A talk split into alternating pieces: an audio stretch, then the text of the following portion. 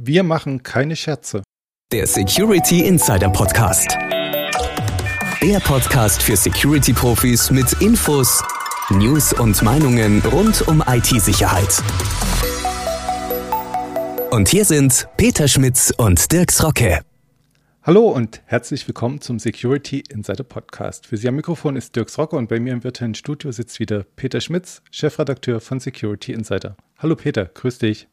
Hallo Dirk und hallo liebe Zuhörerinnen und Zuhörer. Schön, dass Sie wieder dabei sind bei unserem Rückblick auf die spannendsten Security-Themen des März.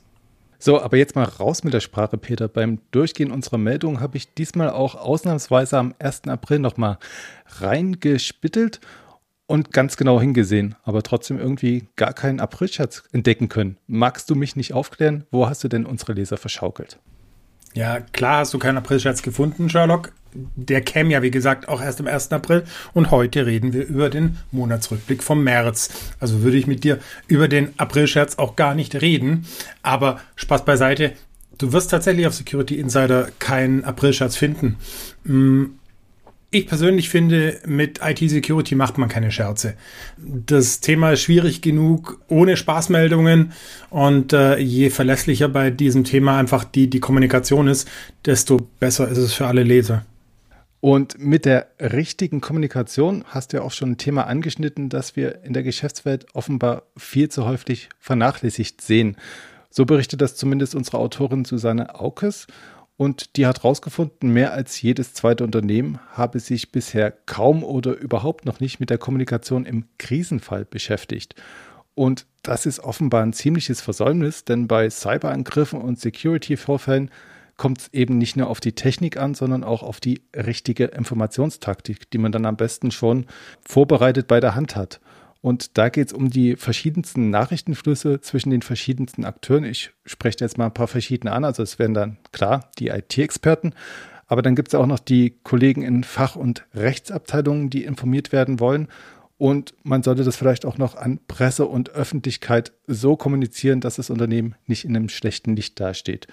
Und entscheidend ist dabei, welche Meldungen man wann und an wen weitergibt. Denn schließlich will man ja auch die Angreifer, die das Unternehmen angegriffen haben, nicht zu früh warnen, dass man die entdeckt hat. Und Datenpannen müssen ja auch den Aufsichtsbehörden zeitnah angezeigt werden.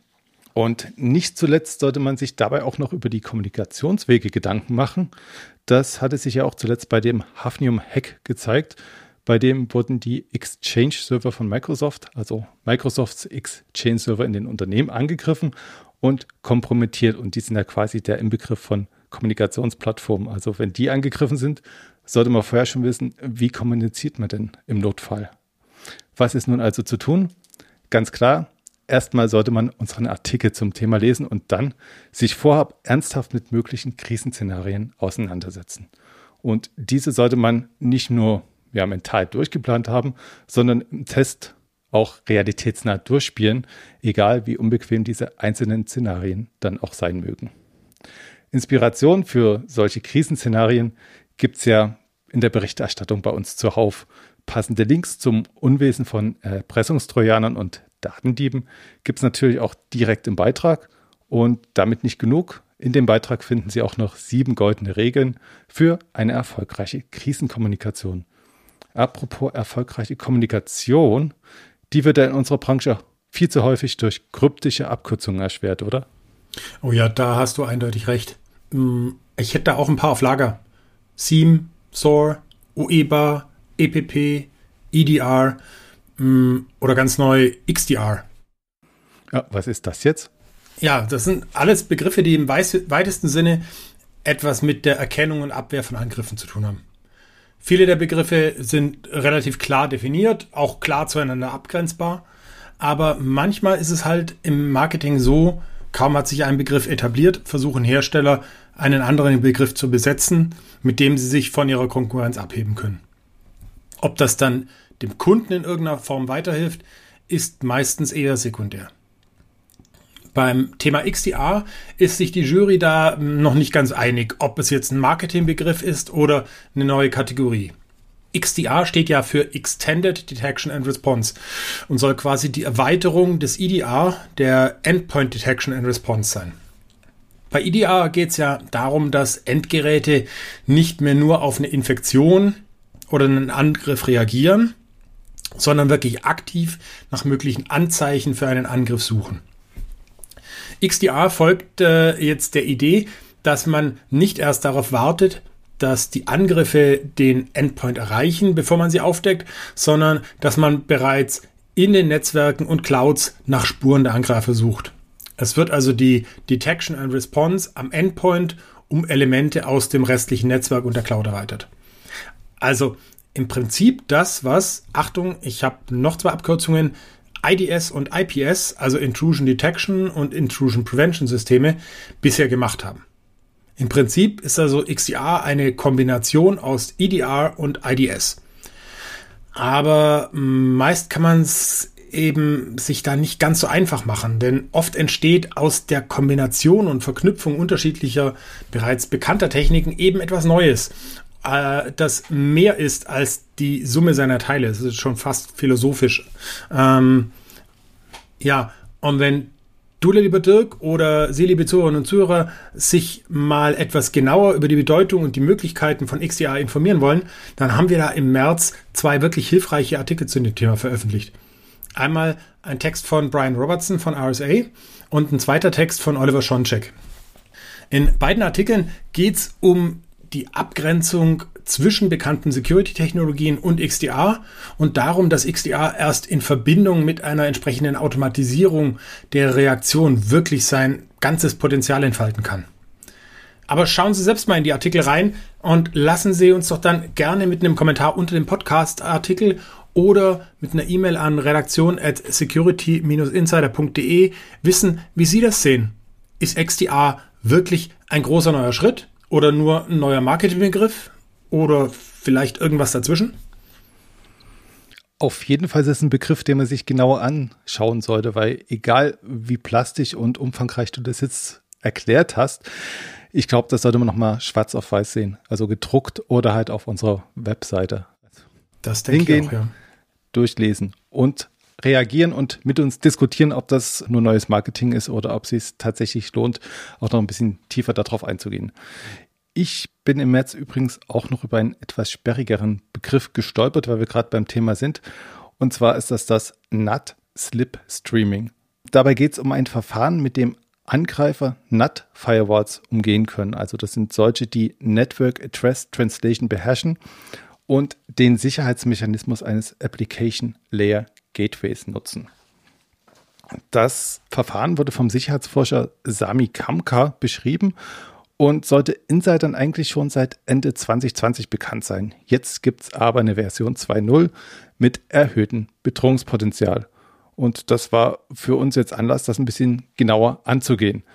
Bisher war es so, um einen Rechner mit dem Verfahren anzugreifen, mussten Anwender erstmal eine manipulierte Seite aufrufen mit ihrem Browser und auf der Seite ist dann entsprechend schadhafter JavaScript-Code gelaufen. Jetzt beschränkt sich es allerdings nicht darauf, dass dieser einzelne Rechner angegriffen wird, sondern jetzt kann das ganze Netzwerk angegriffen werden, in dem dieser einzelne Rechner steht. Somit könnten dann also auch IP-Cams, Netzwerkdrucker oder Speichersysteme direkt aus dem Internet heraus angesprochen werden. Und natürlich lassen sich dann auf diesem Wege auch leicht ungepatchte Schwachstellen auf den jeweiligen Systemen ausnutzen. Wie das ganze Verfahren jetzt im Detail funktioniert, das hat sich unser Fachautor Thomas Joos genauer angesehen und für Sie aufgeschrieben. Und natürlich liefert er auch passende Schutzstrategien. Mhm. Also da sollte man auf jeden Fall wirklich mal genauer hinschauen. Das, das äh, kann ich echt nur unterstreichen. Vor allem, wenn man halt bedenkt, dass eben wir im Moment relativ viele äh, Anwender auch im Homeoffice haben. Und ja, die sind natürlich ein, ein besonderes Ziel für solche NAT-Slipstreaming-Angriffe. Bevor wir unsere Zuhörer mit Abkürzungen Begriffen jetzt aber überfordern oder langweilen, habe ich noch einen allerletzten und dann ist es, glaube ich, auch gut. Ähm, ich hätte SASE zu bieten. Secure Access Service Edge. Also die Kombination von Warnservices und Security-Funktionen als cloud-basierte Lösung und damit die Verlagerung von Sicherheitsfunktionen an den Netzwerkrand, also an die Edge ja, was das ist und wer das braucht und ob überhaupt die Zeit reif dafür ist. Diese ganzen Fragen versucht Uwe Becker von Orange Business Services in seinem Artikel bei uns zu beantworten. Das Ganze ist auf jeden Fall spannend, denn neben einer soliden Erklärung des Begriffs versucht Becker vor allem zu erklären, welchen Nutzen Sassy bietet und welche Hürden sich bei der Umsetzung ergeben. Und dass es da noch viel Aufklärungspotenzial gibt, das habe ich kürzlich in einem Webinar äh, selbst erleben dürfen. Und zwar hatten wir da eine Umfrage unter fast 100 Teilnehmern laufen, bei der wir wissen wollten, ob sie Sassy für ein wichtiges Thema halten und bereits Maßnahmen dafür ergriffen haben. Und ich glaube, es waren über 80 Prozent insgesamt, für die Sassy entweder noch kein Thema war oder die gar nicht wussten, worum es dabei geht. Aber so ist es oft bei Begriffen, die künstlich erzeugt werden. Der Begriff stammt ja ursprünglich von Gartner und bis der in Unternehmen erstmal mit Leben gefüllt ist, da bedarf es wirklich noch, noch vieler Antworten auf noch mehr Fragen. Und da ist der Artikel von Uwe Becker auf jeden Fall ein ganz, ganz wichtiger und richtiger Anfang. Also da kann ich wirklich jedem empfehlen, mal reinzuschauen. Mhm. Und auch wenn du gesagt hast, du hast jetzt den letzten Begriff, ich habe dann noch einen Begriff, den wir mit Leben gefüllt haben, aber der ist gar nicht so, so schlimm wie die anderen vorher, weil es ist keine direkte Abkürzung und das ist die E-Signature. Um, ja, was ist das? Die elektronische Signatur. Darunter versteht man die Möglichkeit, elektronische Dokumente rechtskonform mit einer digitalen Signatur zu versehen. Und es gab jetzt zwei Signaturbegriffe, die ich genannt habe, und zwar die elektronische und die digitale. Und die sind keineswegs synonym zu gebrauchen. Das schreibt Valerio Neri von Francotyp Postalia. In seinem Beitrag für Security Insider fragte er im März zweifelsohne rhetorisch, gehört die E-Signature auf die Agenda des CIOs? Und ohne jetzt die Antwort vorwegnehmen zu wollen, empfehle ich den Artikel an dieser Stelle dennoch ausdrücklich, weil Neri gezielt nach Vorteilen und Anwendungen mit Mehrwert sucht und diese auch findet und skizziert. Als Beispiele dienen ihm dabei Leiharbeitsfirmen oder Makler, die bisher papiergebundene Prozesse sicherer und schneller abwickeln können, als es jetzt mit Papierdokumenten möglich gewesen wäre. So spart man sich beispielsweise den Versand per Post oder per Hashing können natürlich die digitalen Signaturen auch besonders fälschungssichere Dokumente erstellen. Also das digital gehechte Dokument lässt sich sicherer signieren bzw. gegen nachträgliche Änderungen schützen als jetzt ein Papierdokument, was unterschrieben wird. Also da kann man nachträglich noch irgendwas manipulieren. In dem Beitrag wird die Technik also nicht um jeden Preis und nur der Technik willen gepusht, weil sie vielleicht gerade als besonders en vogue gilt. Das kennt man ja meistens aus dem Blockchain-Bereich gerade eben, dass dann immer irgendwas mit Blockchain gemacht werden soll. Also bei der E-Signature ist das anders. Und bei uns lesen Sie jetzt ganz ausführlich, wie das Ganze funktioniert und wo die E-Signature Wertschöpfungsketten positiv beeinflussen kann. Apropos Wertschöpfungsketten, da denkt man ja auch gleich sofort an die Industrie. Und den dortigen Bedrohungen haben wir diesmal eine kleine Serie gewidmet. Mhm, das ist richtig. Aber äh, zuerst muss ich kurz noch widersprechen. Also die äh, als Chefredakteur auch vom Blockchain Insider fühle ich mich natürlich fast persönlich angegriffen von deinem Satz, ähm, dass man äh, das äh, gerade bei Blockchain häufig sieht, dass äh, Technik nur um der Technik willen gepusht wird. Ich sehe das natürlich ganz anders. Ähm, liebe Zuhörerinnen und Zuhörer, wenn Sie das auch so sehen, schauen Sie auch gerne mal auf blockchain-insider.de vorbei, weil ähm, da zeigen wir nämlich, was Blockchain wirklich kann, wie Blockchain Unternehmen helfen kann, effizienter zu werden und ähm, ja, was auch Blockchain für Konsumenten, Finanzinstitute, Immobilien, ja, und alle möglichen anderen Industrien tun kann. Aber zurück zum Thema Industrie. Ähm, und zwar, äh, wie gesagt, wir haben eine kleine Serie dazu gehabt und ähm, den Anfang machte ein ganz spannender Artikel von Wolfgang Kiener vom TÜV Rheinland, der sich dem Thema Cyberangriffe auf die Prozess- und Fertigungsindustrie gewidmet hat. Er hat darin darauf hingewiesen, dass eben die Prozess- und Automatisierungstechnik zu einem primären Ziel für Cyberkriminelle sich entwickelt hat und Industrie- und Fertigungsunternehmen eben dringend die Cybersicherheit in ihre Notfallpläne für die OT, also die Operational Technology, mit aufnehmen müssen, um im Falle des Falles auf alle Eventualitäten zeitnah und richtig reagieren zu können. Er zitiert dabei auch eine Studie des TÜV Rheinland, nach der nur 35 Prozent der befragten Unternehmen Cyberbedrohungen auch unter Einbezug von OT-Komponenten und Netzwerken überwachen. Das heißt, bei 65 Prozent der Industrieunternehmen sind die Fertigungssysteme möglicherweise nicht gegen Cyberangriffe geschützt. Finde ich eine ziemlich erschreckende Zahl. Und ein ähnliches Bild zeichnet auch unser Autor Oliver Schoncheck.